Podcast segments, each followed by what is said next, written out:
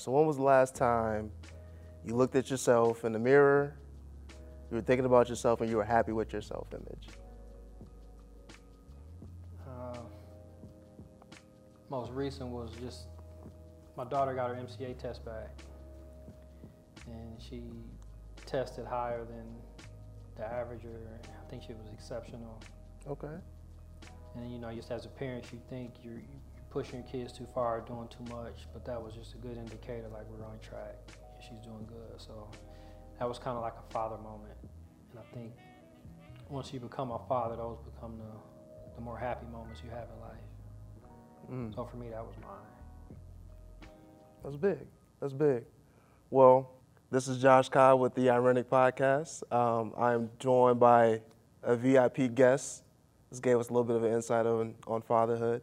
Um, Malik, da- Malik A. Davis um, is with us today. Uh, just go ahead. I want you just to introduce yourself. Um, tell us what you're doing. Uh, my name is Malik Davis uh, from the city of St. Paul. Graduated from St. Agnes.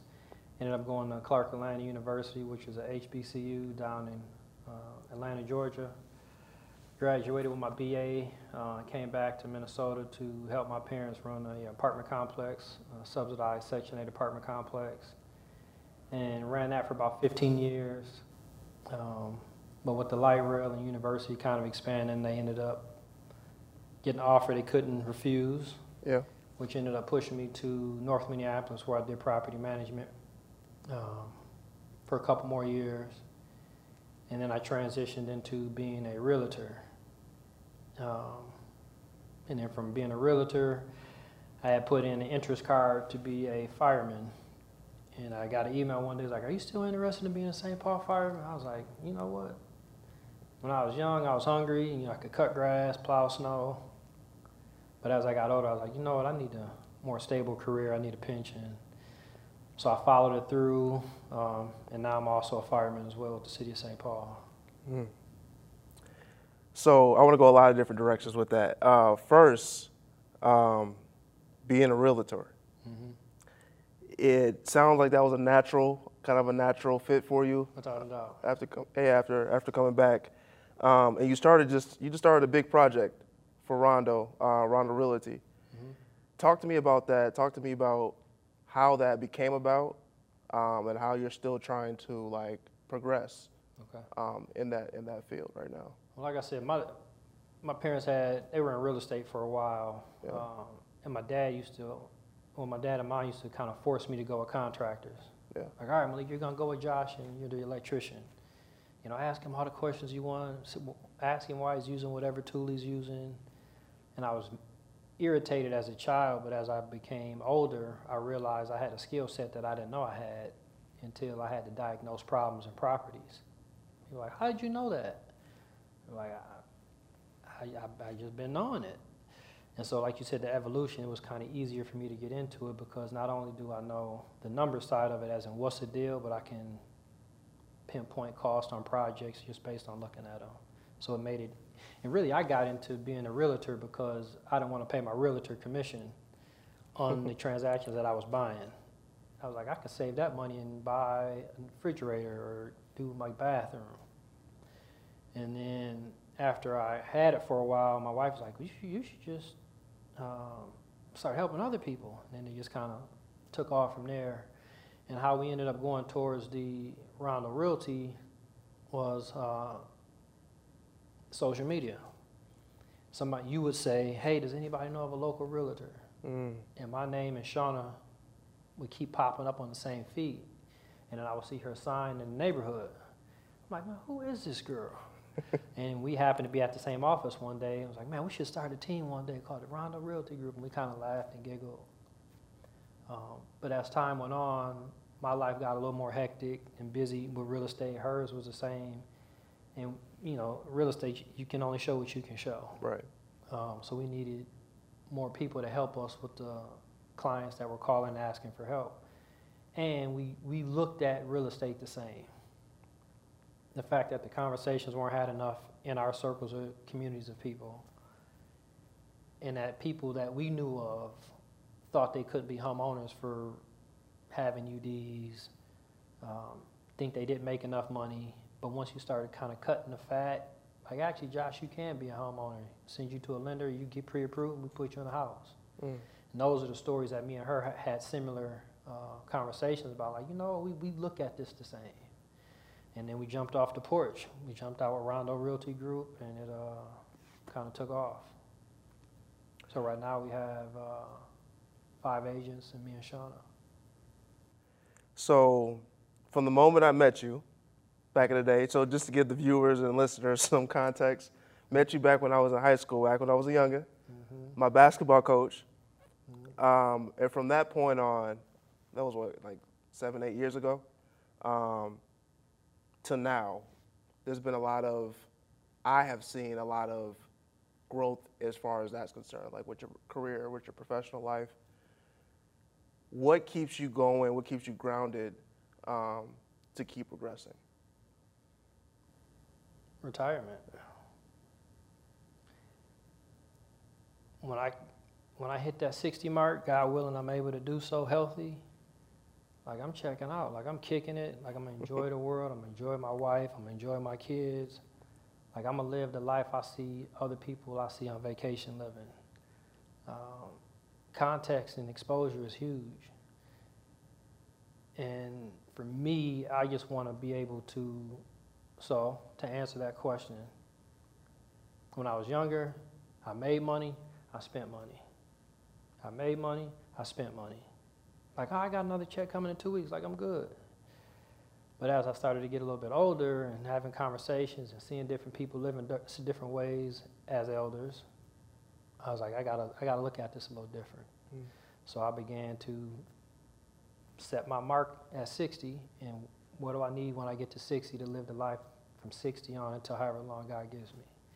And so that's what keeps me moving forward is to make sure that when I get to that, that earmark, that I'm in, a, I'm in a good position, not only for myself, but for my family and my kids. So you talk about retirement um, and that being the goal. Is that part of like your idea of what success is? Like, tell me what when you look in the mirror, when you when you measure yourself up to success, like what what do you think about? Uh, success is, a, is such a an interesting word, right? Yeah. Basketball, right? You got all these kids that come into the gym to try out. Mm-hmm. You got kids extremely happy that they made the team, and you got kids that made the team that aren't happy, right? So that same context, same same environment, same world that these pocketed kids are living in, their level of success is different. And I think individually we have to challenge ourselves to script it. Like this is my plan, based on my plan. Or I'm sorry, these are my goals. Based on my goals, these are my plans. These are three months, six months, year, five years, ten, whatever, however you, long you want to write it out, and hold yourself accountable. For me, that's tra- tracking success, whatever it happens to be, because everybody's not going to have the same. All right, well, I need to save, you know, five thousand dollars in the bank at the end of three months. Well, for somebody, that's easy. That's a couple checks. For somebody else, it might take them a year to get to that point. But if somebody that is easy for sets that as an earmarked plan and they don't accomplish it, and somebody that is hard for sets it as an earmarked plan and they do accomplish it, I would say the one that accomplished it is more successful than the one that didn't because they were able to execute their goal and they got it successfully completed. Uh, so for me, success is just setting out plans, setting out goals, and getting them accomplished. But more importantly, just trying to be better. Like my goal when I wake up is to be better and do better than I did yesterday, inevitably I should be moving towards the route of success. If I don't have that as an earmark, if I don't have that as a plan every day that I wake up, 10 years down the road, like, dang, I just spent 10 years and I'm in the same spot. And I was there, I did that. When I got out of college, man, me and the homeboys used to kick it hard after work. I'm talking about hard. We, we enjoyed ourselves um, every day after work. Uh, my buddy's garage. And then at one point, I was like, you know what? I could be doing something with this time. And I started my lawn company. And after I got off my nine to five, I went out and cut grass. And then when I got done cutting grass, I went back by the garage. My homeboys were still in the garage. Wasn't missing nothing. Wasn't missing nothing. And that's when the light went off. It's like this all my, man, my sister told me that alone when I was in college. My sister told me she's like the best piece of advice she ever got. There's always going to be another party. You got this test, you got this paper you got to do. You don't want to miss this party, or such and such is having a party, such and such is at the club. Think you don't want to miss it. There's always going to be another one. And it took me a while to realize that, and that was kind of one of my aha moments. Like, dang, like I could go out here and still hustle and get to it, and I could still come and have a good time and hang out with my, my people. But what ended up happening was I was kind of one of the first ones that had the second job. Then a couple other people in the garage got a second job. And we got a real tight knit group of people. Uh, and so when things wasn't going right or you was off your, you wasn't on, online, we would bring you to the table. Mm. And we'd have a conversation. Like, hey Josh, like what's going on, bro? Like you ain't you ain't got your full time job yet. Or, you know, you and your girl be tripping on public too like whatever the conversation was, what we thought you was need to be held accountable for, we would do it in that garage. But by default, everybody started leveling up. Um, and it's, it's, it's, a good thing. How important is that now? Like, do you still have a knit, like a, a group of people that you can, like you say, have those ta- like have those discussions with and be like, hey, mm-hmm. you're not you're not you're not to the level you need to be with your with you know with your family with your career. Yeah. You still have that in your in your yeah, life? we go back to five years old. Like we've mm. been running tight since then. It's probably six, six, eight of us. Uh, a couple of us went to college together. My roommate w- was one of those. Um, but I think life is important to have multiple circles. Like that's a circle of guys that I grew up with. Mm-hmm. But none of those guys in that circle do real estate. So I had to find other circles of people that did real estate circles of people I know in real estate don't really do investment. So I had to find circles of people that did investments. And so when we talk about success, man, there's so many different. Like, what are we talking about? Are we talking about being successful and making money? Are we talking about being successful and being healthy, living a balanced life, chasing your career path, um, being a father, being a husband? Like, success is just, that's why I said it's a hard yeah question. That's why I asked it because everybody defines it differently. So last episode we had um, somebody around my age group, and mm-hmm. we talked about success. Um, and I mean, essentially, a lot of the same. Just right. uh, just talking about um, always getting better, um, getting that college degree, you know, and, and, and leveling up and, and, and achieve, like you said, goals, like just hitting your goals.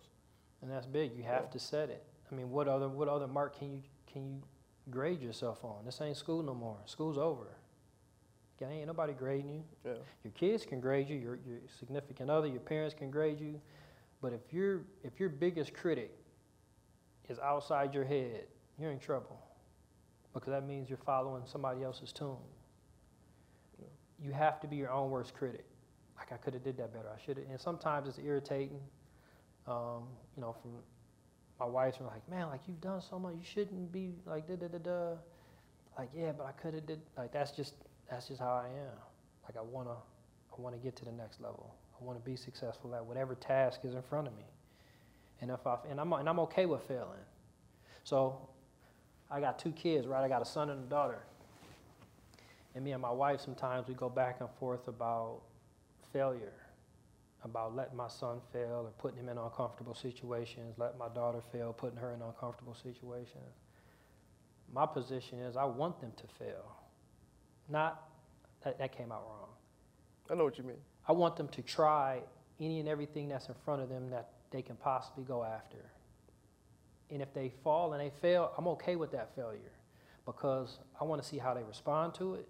I want to talk them through what they're thinking, how they're approaching this failure. Um, and I think a lot of those conversations aren't being had. I think too often, especially in our community, and I coach, so I see it. Like, hey man, why ain't my son playing?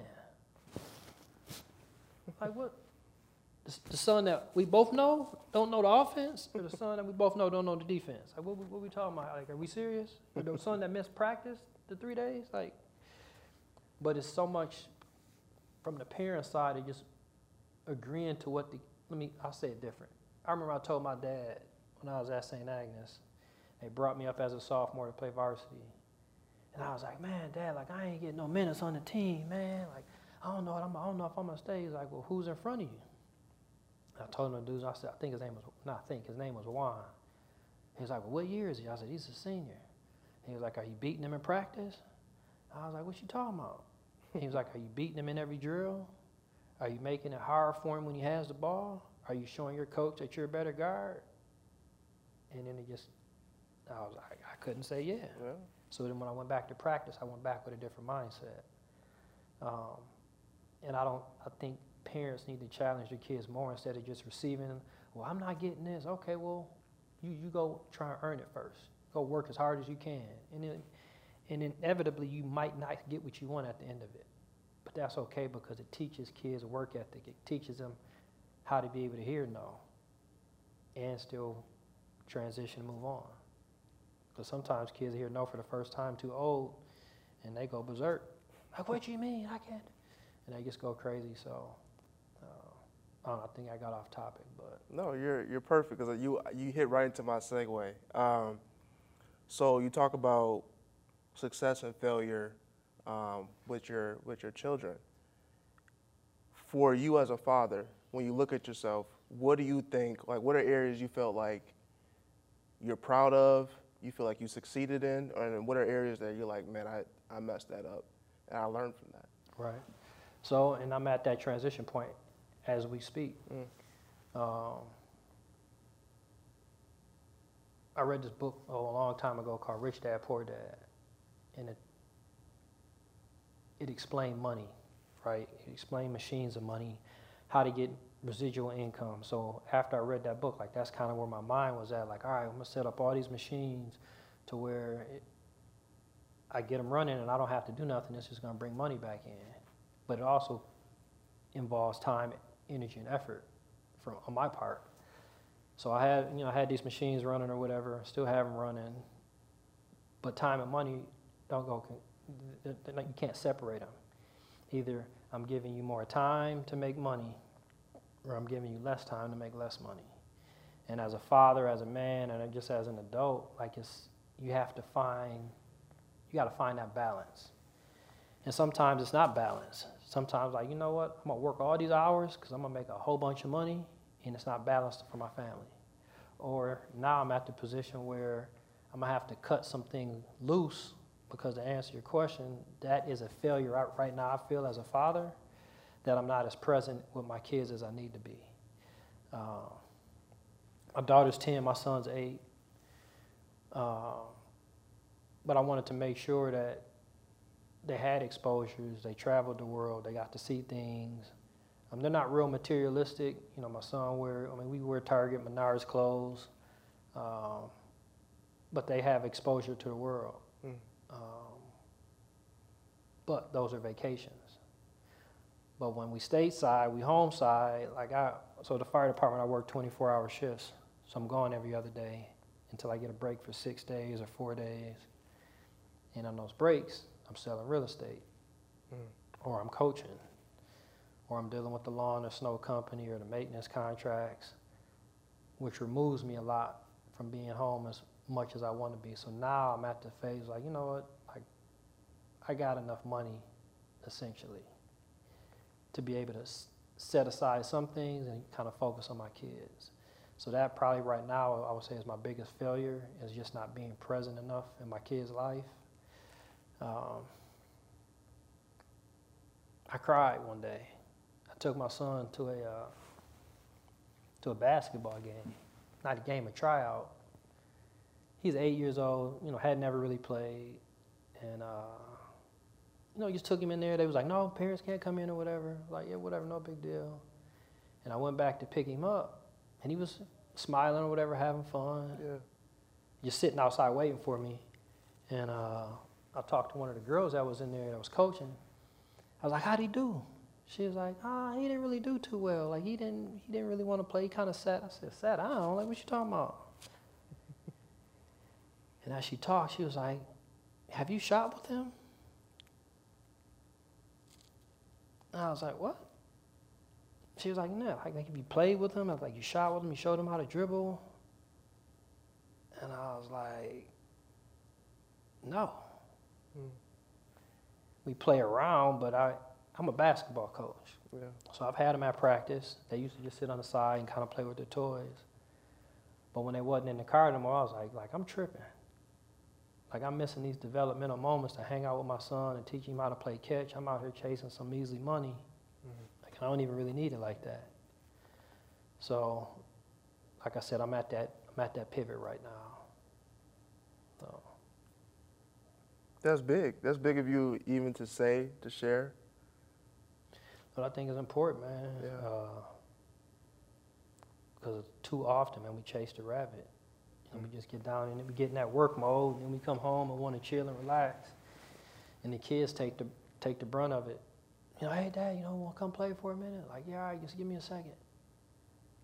And the second turns into me looking at my eyelids. So I just think we just got to recalibrate every once in a while. But like we talked about at the beginning, being your own worst critic.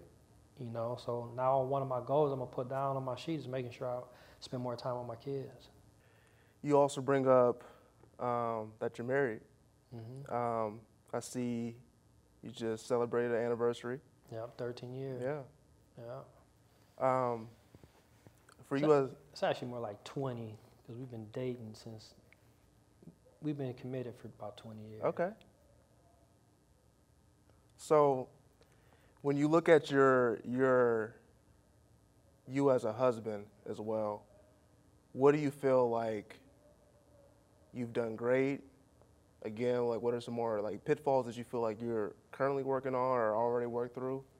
Um, and then like what advice would you give to um, like men around my age that are like dating or maybe some men around my age that are married or thinking about starting families? Like what would be your biggest form of advice? You got to pick right. You got to pick right. And I, and I can, I pick right. um, like I said, I went to school in Atlanta. A lot of glitz and a lot of glamour, a lot of beautiful women. Um, but I think more so now than ever is character realm. Like everybody's putting on the character to go. Even when we were young and I went to the club, like everybody got dressed. You know, see big chains. A lot of them were cubic, cubic zirconians. They weren't real diamonds, but it looked shiny. Right? That's a character. You know what I mean? Popping bottles in the booth with, you know, credit cards that might not be theirs. Or they might be with somebody else and now they acting like it's their booth. It's just, it was so much character acting that I didn't want that. You know, I wanted somebody that was grounded. I wanted somebody that was down to earth. But when I got to looking to, to when I when I started thinking about being in a committed relationship, you have to I look downstream. Like, all right, this is gonna be the mother of my child. Like she's gonna nurture my kids. Like what kind of love does this person have? Will this person be able to love my kids the way that I want them to be loved? Um, and me for that matter. So ours wasn't uh, well, I don't know how everybody else did, but ours wasn't a like a real datey relationship. Like we chilled, we talked a lot, um, and I understand that sex is a is a huge component of this environment. It's immediate gratification. Like oh, like how many girls you had sex with? Or Yeah. like, oh, da, da, da, da. like oh, I got him to buy me this. Well, you got him to buy you that because you had sex with him. Like let's put everything into context.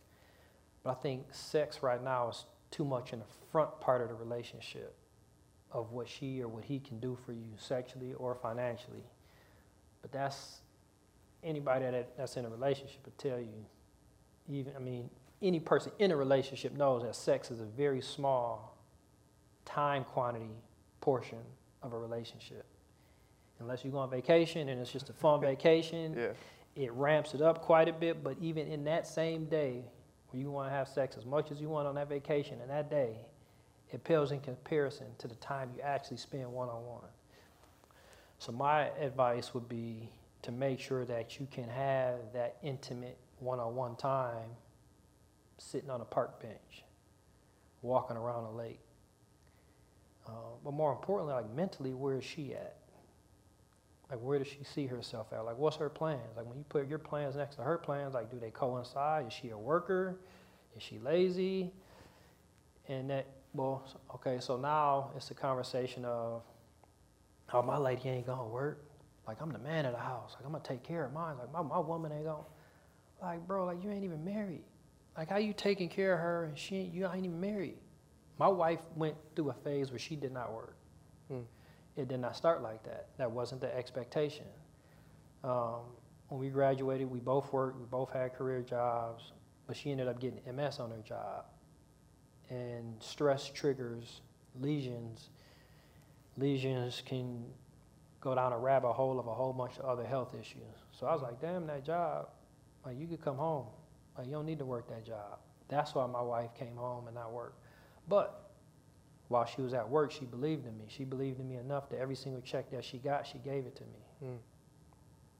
There was times we was eating ramen noodles and uh, hamburger helper on a regular. Like man, if I eat an- another, ham- and she cussed me out smooth one time. Like we we make way too much money to be eating and living like this. I was like, man, you just you just gotta you gotta believe in me. You, Yeah. gotta, you gotta believe in the plan. This is when we were buying real estate. Um, but this is while she was at work, and then when she stopped working, the real estate stuff had already been invested in, and that's kind of what took us and Started eating off of that. We've been rolling ever since, Mm. but she believed in me, and I believed in her. So that to answer your question, you just have to, you got to be able to, without all the extra fluff, without all the character you're looking at, you got to be able to like what you roll over to look at, and you got to be able to have a conversation with them, and you have to believe in the future that they want for themselves. And I think the other most important piece is they have to be able to find their own happiness. If I'm res- not saying that you're a female, but if I'm responsible for your happiness in our relationship, it's gonna fail. It's not gonna work. It's gonna fail. Yep. Because when you're not happy, you're gonna be mad at me for not making you happy. But if you're responsible for your own happiness and you're happy on your own, you got your own set of friends, you got your own things you do outside the house, I'm having a hard day. I come into your happiness, you bring me up. Vice versa. And there was a time in our relationship when my wife wasn't working. She was new here, new to the city. Like, well, where you going? Why are you doing that? Why? All the whys and what, what you shoulda, you coulda, you woulda, because she ain't had nothing going on. Mm. And we had that conversation. And once she found her lane, found her outlets, it's been good. So you got to find people that can find their own happiness, because that's going to help you. You're going to need it, especially being a young black man in this world. We we get beat up out in the world. I can't come home and have a debate over something simple. I got to be able to come in my household and woosah and chill and be happy. And if you don't have that, don't put a ring on it. Like keep looking.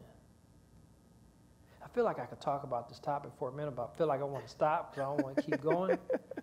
Uh, one thing I am going to tell you though Yeah. is it shifts so hard. How old are you? 24. It's going to shift at like 33, 34 ish. Mm-hmm.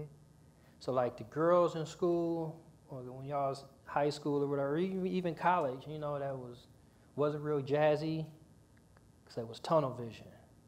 They was locked and loaded on that career path. And I'm not saying this is a definite for each situation. I'm just kind of giving a generic, general conversation.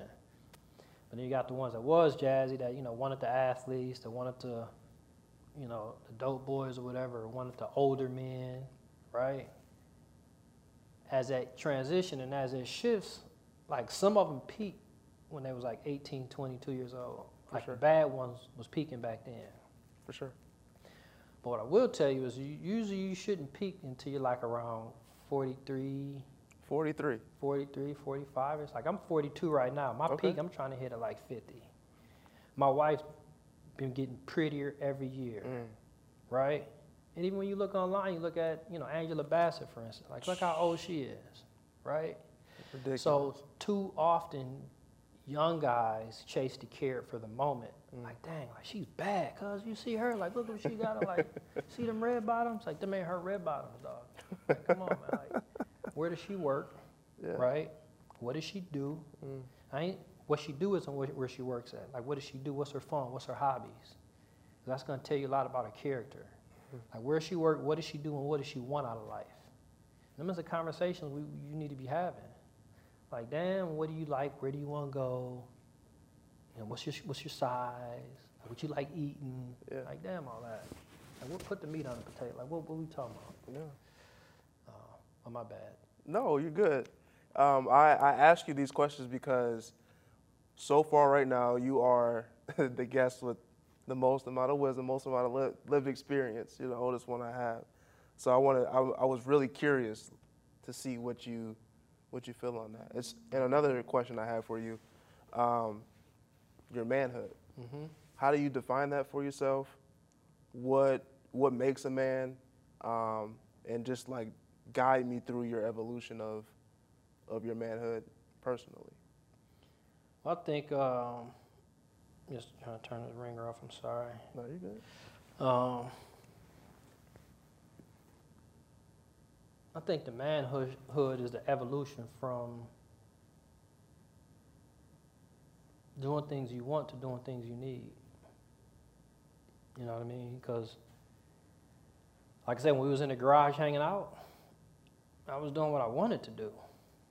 I didn't need to be in the garage, but I needed to start another business. Because I had a conversation with a buddy that I graduated college with, and uh, both graduated college at the exact same time. Like, oh man, you know, I just got me a job. How much you make? Oh man, I'm making about forty-five thousand dollars a year. Like, man, what?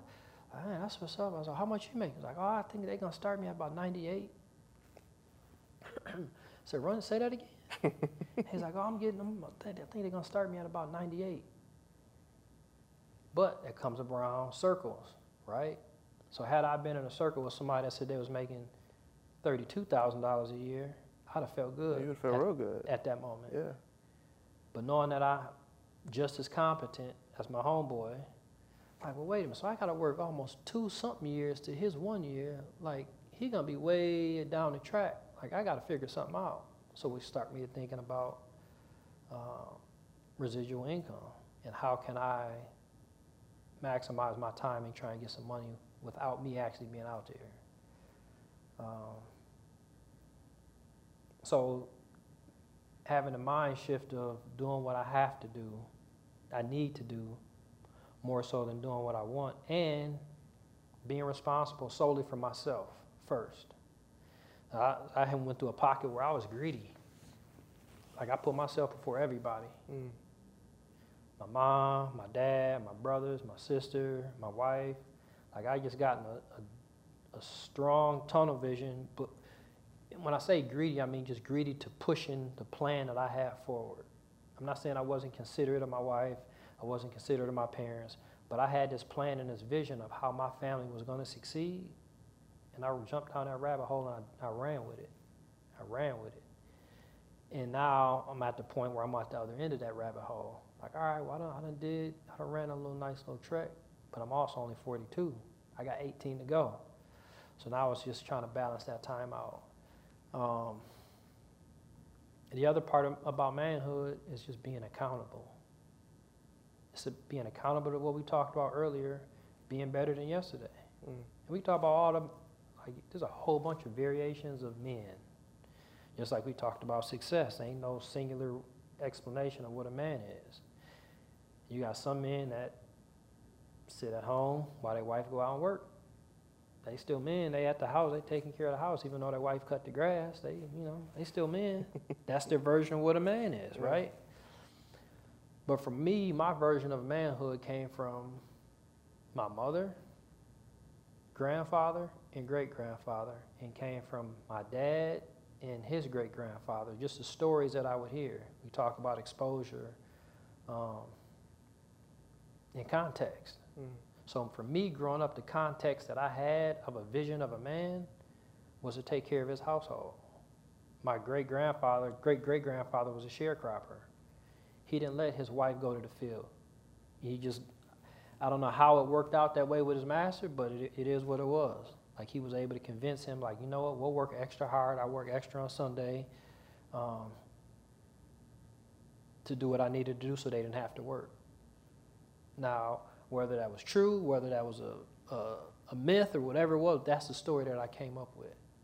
But what I know for a fact wasn't a story, wasn't a fable, wasn't a myth, was my grandfather was a, um, a manhole digger back in a segregated Jim Crow South in uh, Mississippi, Tennessee, Hmm. which told me a long time ago that damn racism, like racism is relevant, it is what it is, But value is more important than racism to somebody at the top. Because if you can come to this job site and you can do what I need you to do for a good price and it's a good service, I'm gonna pay you. And he proved that back in the Jim Crow South. So as a young man growing up, like, all right. And then my dad talking to me about um,